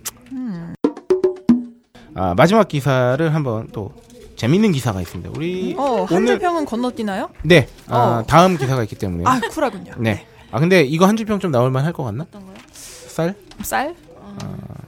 아니에요. 네. 네, 아, 마지막 기사가 어, 뮤직뱅크나 연말 가요 시상식으로 따지면 네. 메인 이벤트죠. 맨 마지막에 나오는. 그렇죠. 마지막 무대. 네, 영업 정지 받은 롯데 홈쇼핑. 의문의 1승. 아, 영업 정지만 받은 줄 알았더니 네. 의문의 1승도 했나 봐요. 일승. 의문의 있다? 1승 뭐지? 자, 롯데홈 쇼핑 영업정지 소식을 저희가 사실 지난 방송쯤이나 지지난 방송쯤에 알려드렸어야 되는데 네. 아, 그 관계 시간 관계상 당신을 많이 소개 못 드리면서 그렇습니다. 롯데홈 쇼핑이 어떤 일이 벌어졌는지 우리 네. 오이시러가 한번 소개해 주시죠. 네. 여러분 최근에 TV 채널 돌리다 보면 낯선 장면에 깜짝 놀라실 수 있는데 아, 9월 28일부터 아, 네. 9월 28일부터 TV 채널을 돌리다 보면 낯선 장면에 깜짝 놀라실 수 있는데 검은 배경, 배경의 정지 화면에 방송 중단 고지가 뜨는 장면이에요. 이 방송사는 대부분 지역에서 20번 이내의 황금 채널을 차지하고 있는 롯데 홈쇼핑입니다. 미래창조과학부가 지난달 27일 롯데 홈쇼핑에 대해서 9월 28일부터 6개월간 매일 오전 오후 8시에서 11시까지 6시간 동안이나 영업 정지 처분을 내렸다고 네. 하는데 이 오전 오후 8시에서 11시까지가 네. 이 홈쇼핑계 프라임 타임이래요. 그쵸, 황금 시간. 황금 타임. 네. 그렇습니다. 이 이유는 지난해 재승인 심사 과정에서 롯데홈쇼핑이 비리 임원을 고의로 누락해서 감사원에 적발됐다는 이유 때문에 이런 네. 징계를 받았다고 하는데 방송 역사상 전례를 찾기 힘든 초강력 징계라고 하네요. 그렇죠. 어떻게 이렇게 네. 크게 두들겨 맞았을까? 이를 통해서 네 판매량 감소가 된 그 액수가 5,500억 원에 이를 것이라는 네. 전망이 있다고 하는데 이 징계를 소화하게 되면은 네. 어, 예상되는 이 매출 감소가 5,500여억 원. 이게 롯데홈쇼핑 매출의 반이에요. 그럴 수밖에 없겠다. 그러니까 매출의 진짜. 50%가 날아갈 위기에 처했다는 겁니다. 50% 이상일 것 같아요. 그러니까 네. 그러니까 뿌리가 그래서 음. 롯데홈쇼핑은 흔들리면. 창사 일의 최대 위기에 몰린 모양새라고 합니다. 네. 사실 롯데홈쇼핑 우린 몰랐잖아요. 네. 지난해 5월에 아예 회사 한판 내릴 뻔했대요. 아 그래요? 네, 내막을 들여다보면. 그래서 뭐야? 중징계 받았어. 엄청 야씨 얼마 뭐 이랬는데 알고 봤더니 네. 최악의 징계는 면했다는 표현이 더 어울릴지도 모른다는. 어 왜죠? 왜지? 네, 이게 바로 이제 슬슬 시작됩니다. 기승전결로 한번 나눠봤어요. 기 2014년 전설의 갑질 사건. 어떻게 된 건가요? 네, 이혼한 전처에게 매달 300만 원을 보내라. 아버지가 진 도박빚 1억 5천만 원을 대신 갚아라. 투자한 주식이 떨어졌으니 비싼 값에 사달라. 2,800만 원짜리 그랜저 차를 사달라. 네, 이런 말도 안 되는 뭐야? 뭐야 이게? 개짓거리를 누가 했나요? 네, 롯데홈쇼핑 임직원들이 납품 업체 아, 했던 요구 사항들이라고 어찌하십니까? 합니다. 자기가 이혼해놓고 내 전처한테 매달 300씩 보내달라고. 이걸 주식, 왜 주식 납품 업체가 사달라는 게. 해주죠? 참나. 이거 막난이 아들이나 하는 짓 아니에요? 진짜 난이난이 드라마에서? 막난이다 어. 진짜 어머나 세상에 전설의 갑질로 불리는 이 사건으로 2년 전 롯데홈쇼핑 전현직 임직원 등 23명이 무더기로 검찰에 기소됐다고 하는데 네. 당시에 파장이 상당했다고 해요 홈쇼핑 방송 출연이나 멋지다. 음. 네, 황금 시간대 편성 등을 대가로 슈퍼 갑질 앞서 소개해드린 예, 그런 갑질을 일삼아온 유통업체들의 민낯이 적나라하게 드러난 사건이었기 때문이었다고 하는데 서울중앙지검에서 이 사건의 수사를 첨단 범죄수사부에 배당했을 정도로 롯데홈쇼핑 임직원들의 수법이 교묘하고 기상천외했다고 합니다. 한 직원의 경우에는 몰래 돈을 챙기기 위해서 내연녀의 남동생 계좌로 돈을 받기도 했고 내연녀도 아니고 내연녀의 남동생. 그렇죠. 더욱 놀라운 것은 사건을 수적을 하다 보니까 배후에 CEO가 있었다는 점입니다. 멋있다. 그렇습니다. 네, 신헌 롯데홈쇼핑 전 대표는 비자금 중에 2억 2,600여만 원을 상납받아서 개인 용도로 사용했다고 합니다. 아까 사장부터 임원까지 똘똘 뭉쳤다는 얘기죠. 그렇죠. 네. 뭐 직접 뒷돈을 수수하기도 했고 2천만 원에 달하는 뭐 이활종 화백의 그림 한 점을 받기도 했고 그렇다고 합니다. 네, 신전 대표는 그래서 결국 구속 기소돼 징역 2년과 추징금 8,800만 원을 선고받았고요. 네. 나머지 전현직 임원들 모두 유죄를 선고받았다고 하는데 전설이네요. 아, 이 기사가 소개되고 있는 와중에 제가 네. 비인간 게스트를 먹다가 바닥에 좀 흘렸거든요. 아, 저는 배려를 열심히 했는데 네. 음, 우리 천재 부사수가 세상에. 저를 측은한 눈빛로 쳐다봐줘서 고마웠어요. 어, 배려가 통했군요. 그럼요. 아, 네. 하지만 내막은 달라요. 저를 주워 먹으라 그랬나요? 저를 어, 주워 먹. 저를 되게 한심한 표정으로 바라봤어요. 어머나. 지 머리를 묶으면서. 어, 세상에. 약간 엄마들이 이렇게 떨어뜨리면 음. 네. 에휴 또 으이그, 떨어뜨렸어 아, 으이그 이런 이런 것처럼. 느낌이잖아요. 그 세상에. 네. 아 근데 이게 진짜 좀 심하네요. 어. 그쵸. 이게 뭐야, 이게. 암암리에 다 그냥 허용을 했다는 근데 이게 거잖아요. 너무 웃겨. 예. 아니 그냥 달라면 모르겠는데 음. 투자한 주식이 떨어졌으니 비싼 값에 사달라. 이게 뭐야. 너무 찌질하잖아. 그냥 그러니까. 내가 주식을 해서 4천 원 손해 봤어. 어. 그러면 야 나 돈 필요하니까 그냥 4천만 줘. 꽂아줄게. 그러니까. 이게 아니라 투자한 주식이 떨어졌으니 비싼 값에 사달라. 2,800만 원짜리 그랜저 차를 아 사달라. 그냥 1억 5천 달라는 것도 아니야. 아버지가 진 도박. 아니, 그러니까. 그러니까 되게 웃긴 게 이거야. 그러니까 나름대로 합리를 내, 추구했어. 어, 내 마음대로 잘못대로 추정을 해보자면 논리를 만들었어. 어, 그냥 달라기 뭐하니까 스토리텔링을 하는 거예요. 그쵸, 그쵸. 저는 나 300이. 예, 아버지가 네. 도박빚을 지시고 1억 5천만 원의 빚을 감당해야 하는 네. 음, 롯데 홈쇼핑 임원입니다. 그쵸. 저를 도와주신다면 그렇죠. 프라임 타임에 댁내 제품을 꽂아드리겠습니다. 뭐 그렇죠. 이런 느낌이에요. 아니 왜 회식 이런 거 있을 때 네. 이제 빠질 때 음. 핑계를 이제 전 사람이 된 거를 내가 되면 안 네. 되잖아요. 아, 맞아. 이런 식으로 그렇죠. 배틀하듯이 해야 예. 돼. 야, 만약에 제가 야근할 게 되게 많아요. 네. 근데 제가 나쁜 선배여서 우리 천재 부사수한테 일을 그냥 몽땅 떠넘기고 싶어. 네. 근데 내가 욕 먹기는 싫잖아. 그쵸. 네. 그래서 이 친구를 데려다가 어? 밖에서 하, 아버지가 요새 진짜 안 좋으시네. 어떻게 해야 되지? 막 예, 이러면서 예, 예, 그쵸. 아 일이 이렇게 많은데 아 빨리 집에 가야 되는데 어떻게 하지 모르겠다. 난 진짜 불효자식이야. 난 되져야 돼. 막 이런 진짜 네. 울면서 그쵸. 야 네가 좀 대신해 줄래? 뭐 이런 그, 그쵸. 아 진짜. 근데 이건 일도 아니고 심지어 돈이잖아요, 돈. 예 그랜저 그러면서 음. 네. 차라리 1억 5천 이 어. 네 가지 사례 중에 아, 깔끔하게 2,800짜리 그랜저 차를 사달라는 게 제일 깔끔해 보여요. 그쵸. 솔직하다, 솔직해. 아, 깔끔하다. 솔직해. 어. 아, 세상에. 근데 여러분 이게 기승전결 중 기라는 얘기입니다. 예. 그렇습니다. 제가 승을 소개해 드릴게요. 승. 아, 누가 봐도 퇴출이 승이라는 오, 내용인데 이 뭐죠? 사건이 터진 거는요. 네. 그러니까 이번엔 사건이 5년 주기로 진행되는 TV 홈쇼핑사들의 재승인 심사가 있어요. 네. 그게 2015년 5월에 있었는데 음. 불과 1년 앞둔 시점에서 이게 2014년에 터진 거예요. 아. 그러니까 5년마다 재승인 심사를 받아야 되는데 1년 전에 네. 임원들이 은 같은 짓을 한 게 걸린 거야. 어허. 재승인 심사란 공공재인 전파를 사용하는 과정에서 공공성을 준수했는지를 평가하는 것인데 음. 누가 봐도 공공성을 준수하지 않았잖아요. 그렇죠. 사실 롯데홈쇼핑의 비리는 공공성이 부족한 정도가 아니라 설립 취지를 무색해야 하는 사건이었다는 오. 거죠.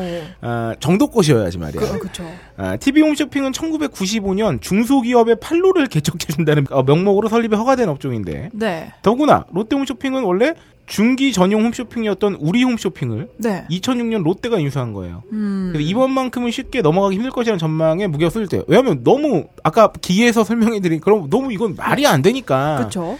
미래부도 이런 분위기에 힘을 실었다고 해요. 그래서 미- 음. 비난 여론이 너무 거세지니까 네. 2014년 6월에 오용수 네. 어, 미창 과학부 깜짝이야. 네. 미래과학부 아니에요? 미래과학부 보통 미창과 미래창조과학부 네. 죄송해요 방송산업정책과 과장은요 아, 이날 브리핑을 통해서 2014년 6월에 네. 납품 비리 등 공공성과 공정성을 저해한 홈쇼핑 채널에 대해 재승인 심사 시 불이익을 주는 방침을 마련하겠다고 어. 밝혔는데 네. 같은 해 11월 공개된 이 방안은 네. 홈쇼핑 업체의 비리를 평가할 수 있는 2번 항목 음. 공적 책임과 공정성, 공익성 실현 가능성이라는 이 두 번째 항목의 배점을 150점에서 200점을 올렸어요 오히려 가중치를 준 거지 네. 그리고 100점 이상을 얻지 못하면 과락이 된다는 게 탈락이 된다는 과락제를 도입한 게 핵심이었어요 어. 그러니까 150점 비중을 200점을 올린 데다가 200점 기준 100점 미만이 되면 그냥 떨어지는 거야 다른 데 다 만점이어도 음. 누가 봐도 롯데, 롯데홈쇼핑을 겨냥한 조치였다고 아, 그쵸. 해요. 엎친 데 덮친 격으로 롯데홈쇼핑은 지난해 3월 또 한 번 비리 사건에 휘말립니다. 2015년 정도를 3월에 모른다 정말. 정말. TV 홈쇼핑 6개사가 납품업체에 갑질횡포를 한 사건이 공정거래위원회에 적발돼가지고요. 네. 과징금을 무려 143억 6,800만 원을 받았는데 단연 롯데홈쇼핑이 네. 이 홈쇼핑 업체 중 가장 많은 어, 이거. 6개 항목을 위반해서 아, 네. 탑이야. 네. 아, 1등 했어요? 네. 37억 과징금을 받았다고 해요. 어머나. 2014년에 바바바방 터졌죠. 아. 그렇죠. 2015년 3월에 아, 항목 어긴수 1위 했죠. 네.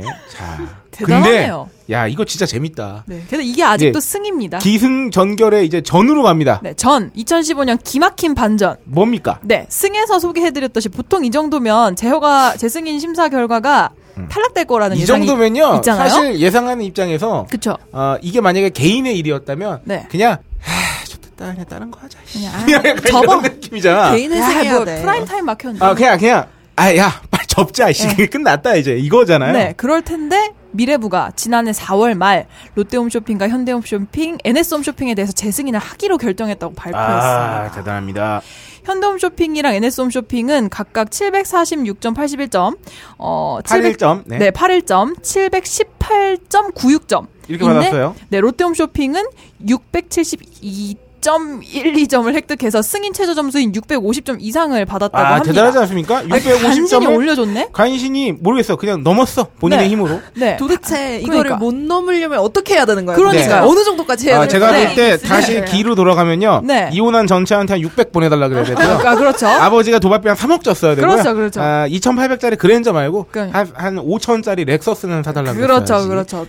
650점을 못 넘지 않았을까 이렇게 그, 예상됩니다. 그렇죠. 네, 그래서 다만 이렇게 해서 통과를 해줬지만 네. 로트홈 쇼핑에 대해서는 재승인 기간을 5년에서 3년으로 단축하는 조건부 승인을 결정했다고 이거는 하는데 좀 민망했던 거지. 그쵸 너무 그런 거 아니냐라는 소리를 듣기 싫어서 네. 네, 회사 대표가 구속될 정도의 대형 비리가 적발됐는데도 손방망이 처벌, 처벌을 어쨌든 받은 셈인 거죠. 네. 그래서 여론이 당연히 의문을 제기했다고 하는데 이것이 미래부를 향한 롯데의 구애 작전이 통한 게 아니냐는 의문이었다고 합니다. 네. 재승인 심사가 다가오니까 롯데는 신동빈 그룹 회장까지 직접 나서서 50억 원 규모의 상생 기금을 마련하는 등 이미지 쇄신에 열을 올렸다고 네. 야, 하는데 50억 원이면 진짜 싸지 않습니까? 그렇죠. 과징금의 음, 거의 그럼요. 무슨 3분의 1밖에 네. 안 되네요. 근데 게다가 미래부가 당초 발표 예정일보다 한 달 앞당겨서 채널 재승인을 급히 발표, 를 했었다고 해요.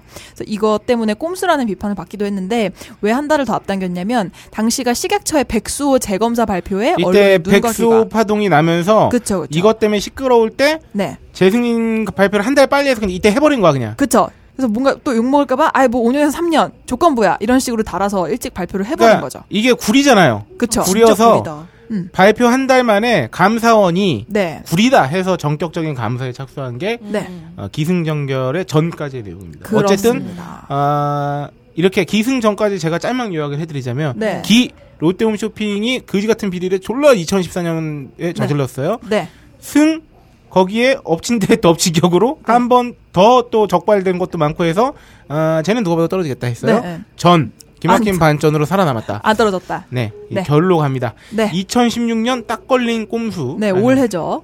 감사 결과가 지난해 2월에 발표가 됐어요. 그래서 아 지난 2월에 네. 이게 어떻게 된 거냐 재승인이 어떻게 된 거야? 그쵸. 그랬더니 감사원이 롯데홈쇼핑 재승인 심사용 서류를 제출할 때 네. 2014년에 적발된 비리 임원 10명 중 대표이사 등 2명을 누락시켰고 음. 이 사실을 미래부 공무원들이 묵인해 준 사실을 찾아낸 겁니다. 이거 누락한 걸 왜 그러니까 묵인해 주냐? 재승인 심사 중에 2014년도에 그 비리 임원이 많이 이렇게 유죄 받았잖아요. 네. 근데 롯데홈쇼핑이 재승인 심사 서류를 제출할 때 뻔히 뭐 비리면 다 이렇게 걸린 건데 두 명 뺀 거야. 거기다 그러니까요. 그러니까. 심지어 사장까지 대표이사까지. 그니까요. 리고이 사실을 미래부 공무원들이 묵인해 준 건데 음. 감사원에 따르면 롯데홈쇼핑이 서류를 누락시킨 것은 네. 아, 비리 행위 대부분이 2010년 이전에 이루어졌거나 음. 2012년 이미 퇴직한 사람이라는 이유였다고 해요. 아. 아, 그러니까 직원이 한 일이고 직원이 이런 멋진 사정이 있으니까 이유다. 뺀 거군요. 이전에 한 건 제가 아니다. 그렇죠. 네, 그리고 이미 관뒀다. 음. 이는 서류 제출 원칙을 몰랐거나 알고도 묵인한 것인데 아. 그러니까 뒤늦게 서류 누락을 일부 확인한 미래부는 추가 제출을 요구했지만 아, 롯데는 신전 대표의 배임 수재 해당 여부로 확인할 수 없다는 주장을 제출했고요. 그러자 이 미래부는 이를 제대로 확인조차 하지 않은 채 열흘 뒤에 재승인 결과를 한 달 정도 서둘러 발표를 해버린 거예요. 아하. 감사원은 두 명의 범죄 사실까지 심사에 반영됐다면 네. 이번 항목 아까 그거 공정성 네. 항목의 총점이 102.78점이었어 원래도 씨발. 그렇죠.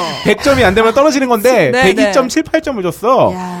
근데 이 두 명 범죄 사실이 만약에 추가됐다면 네. 94.78점으로 떨어져서 과락에 해당돼 음. 재승인을 받지 못할 것으로 판단을 했어요 감사원이 네. 특히 미래부가 전체 심사 가운데 유독 이 대목에 대해서만 별도 확인을 하지 않고 업체에 제출 자료에만 의심을 했다는 점. 음. 아, 그러니까 누가 봐도 구리잖아. 근데 구린 걸, 그렇죠. 아, 구린 걸 그쵸. 굳이 설명을 해. 그게 그러니까. 굳이 한 거지. 그러니까. 그래서 자신들이 심사를 강화하겠다고 밝힌 항목에 대해 오히려 부실 심사를 한 거예요. 음. 정상적인 심사가 이루어졌다면 롯데홈쇼핑은 지난해 5월 이미 퇴출이 됐을 가능성이 봤죠 높죠. 네. 그렇죠. 그러니까 이렇게 된 마당에 뭐 프라임 타임 그거 6개월 네. 방송 못하는 게 대수야? 그래, 그러니까요. 아예 없을 그러니까 뻔했는데. 매출이 반토막 난 게 대수가 아니에요. 원래 네. 이 방송사는 재승인이 사라졌을. 되기가 힘들었을 방송인 그러니까. 거예요. 네. 어쨌든 그럼에도 롯데홈쇼핑은 폐업을 면하고 음. 제한적인 영업정지 조치를 통해서 다음 재심사 기간까지의 2년의 생명 연장에 성공한 거예요. 음. 아, 야, 그런데 오히려 롯데홈쇼핑은 미래부의 영업 정지에 대해서 협력 업체들의 막대한 피해가 우려된다며 네. 행정 소송 등 법적 대응까지 검토하고 있다고 합니다. 어머. 진짜 열받아. 그 그거 아니야. 자기가 다 괴롭혀 놓고. 그러니까 아, 사실 근데 이렇게 기승전결 다 모르는 분들은 네. 영업정지 이 사실만 엄청 보고 크게 엄청, 어, 혼나네. 진짜 든든하다. 그쵸, 그쵸. 어이구야, 막 이런 이렇게 게요. 생각하실 거 아니에요. 네. 어. 퇴학이 당했어야 될 학생이 네. 어, 6개월 정학 먹었다고. 그쵸. 음, 정황만 딱 생각하시면 보고. 정어 됩니다. 먹고 잡초 좀 뽑았다고. 네. 아, 세상에. 아니 근데 씨바 진짜 협력 업체들의 막대한 피해가 우려된다면서 법적 소송을 검토하고 있다는 게 진짜 그러면서 아. 그랜저 뽑으라 그래. 그랜저 사달라 그러고 뭐 아버지 네. 빚 갚아달라 그러고 그러니까요. 이혼한 전저한테 위자료 좀 대신 아, 뭐 다 달라고 그러고 막 이러는데 음. 여기서는 또 협력업체 세상에. 마치 뭔가 이미지 메이킹을 하는 것 같은 느낌을 지울 수가 어, 없네요. 우리 정치인들이 국민을 음. 생각하는 마음과 비슷한 아, 것 같아요. 그런가요? 음, 어, 존나 빨아먹고 어, 명분은 국민을 위한 세상에. 민생. 음, 그쵸. 아, 어떻게 생각하십니까 우리 천재 부사수양? 뭐에 대해서요? 이 지금 이 기승전결에 대해서 한 줄 평? 가까이 대고 말씀해 주시겠어요? 아무 네. 한 줄 평은 아니고 그냥 네. 지금까지의 기승전결 너무 우리 둘만 소개해가지고 아, 그러네요. 네. 어잘 듣고 있었는데 네. 아, 그러니까 어떻게 생각하냐고. 이거요? 어 그냥 좀 시원하게 욕 한 번 해주세요. 그럼 안 되죠. 영어로. 어, 마치 욕 한 번 안 해본 사람처럼. 네가 나한테 자랑했잖아. 욕 한 번 하면 장난 아니라고. 근데 그럴 것 같은 포스가 있어요. 천재 언니. 자랑을 해놓고 잘못 걸리면 끝날 것 같아. 그냥 방송 중이니까. 아, 네, 그렇죠. 그렇죠. 아, 굉장히 부드러운 친구예요. 아, 뭐 욕밖에 안 나오죠, 뭐 그죠? 네 너무 아, 이건 너무 좀 욕밖에 심해요. 안 나와서 네. 무어라 멘트를 하기가 어렵네요. 그러니까 좀 욕이 아닌 멘트를 살아야 하기가 어렵죠. 네. 되니까. 네. 아, 아무 잘못도 없는 중소 납품업체들이 롯데홈쇼핑의 불법 행위 때문에 피해를 본다면 반드시 후속 대책이 필요해. 이런 걸 후속 대책을 알아서 해주면 됩니다. 알아서 해준다기보다는 이, 하지만 슈퍼 갑질을 일삼에 일삼아온 롯데가 이제 와서 협력업체 수호자를 자처하는 것은 너무 양아치죠 이거는. 야. 진짜 아니, 개양아치. 그니까. 내는 내가 패 이거야? 아 근데 이 기사 정 기사 그러니까. 그니까. 기사의 마지막이 좀 통쾌합니다. 홈쇼핑 판매에 의존해온 협력업체들은 도산위기에 몰리고 미래부는 단단히 체면을 구겼지만 네. 롯데 홈쇼핑은 폐업의 위기를 피해 살아남았다. 롯데 홈쇼핑의 의문의 일승이다 음. 라고 정리했습니다. 정말 의문의 1승이네요. 네, 아, 의문의 한 10승 하신 거 이건 같은데. 되게 골 때린 게 아무도 책임지지 않는 결과를 만들게 돼요. 이- 이런 식으로 하면서. 이야. 그리고 등골 빨린 협력업체만 또 도산위기에 몰리게 되는 거죠. 그렇죠. 네. 그 딱 기억나는 게 2014년인가 15년 이쯤에 롯데홈쇼핑이 네. 좀 리뉴얼하면서 음. 네. 타 홈쇼핑에 수- 그 인기 쇼호스트들 모셔와가지고 맞아요, 맞아요. 약간 좀 새로운 분위기 내고 그랬던 기억이 딱 나거든요. 네. 네, 네, 네. 야 이런 뒷사정이 숨어 있었구나. 제가 어, 딴지 마켓에서 이제 뭐 이제 한 3년 정도 일을 하면서 네. 입점 업체분들이 종종 홈쇼핑에 진출하는 경우도 있고 네. 그리고 뭐 입점은 하지 않았거나 혹은 저기 입점하기 전에 음. 네. 홈쇼핑에 나갔었던 업체들도 있고 한데 네. 아, 롯데 홈쇼핑이 뭐 지금 보니까 이 기사만 보면 이제 개중 왕인데 아, 다른 곳도 뭐 이렇게 특별히 그러니까 그 홈쇼핑 업체가 어, 협력 업체라고 부르죠. 네, 아, 그쵸. 협력 업체라고 쓰고 음. 아, 코구라고 읽는 셔틀 아, 그렇죠. 그 갑질이 어, 어마무시하게 많습니다. 음. 그래서 중- 종종 간혹 이제 방송에서도 가끔씩 언급을 드렸지만 네. 어, 뭐 이런 식이죠. 15,000 세트를 팔고 싶다. 네. 다 팔릴지 안 팔릴지도 모르는데 아, 네. 일단 만들어 놓은 걸 보여달라 그래. 아 맞다. 맞다. 어, 만들어 놓은 재고로 확인시켜지 않으면 어, 팔리지 않았겠다. 어머나. 그리고 이제 뭐 예를 들어서 한 회 방송당 5,000 세트씩 만약 걸었어. 네. 어, 1회 방송에 2,000 세트밖에 안 팔렸어. 어, 2회, 3회는 취소됩니다.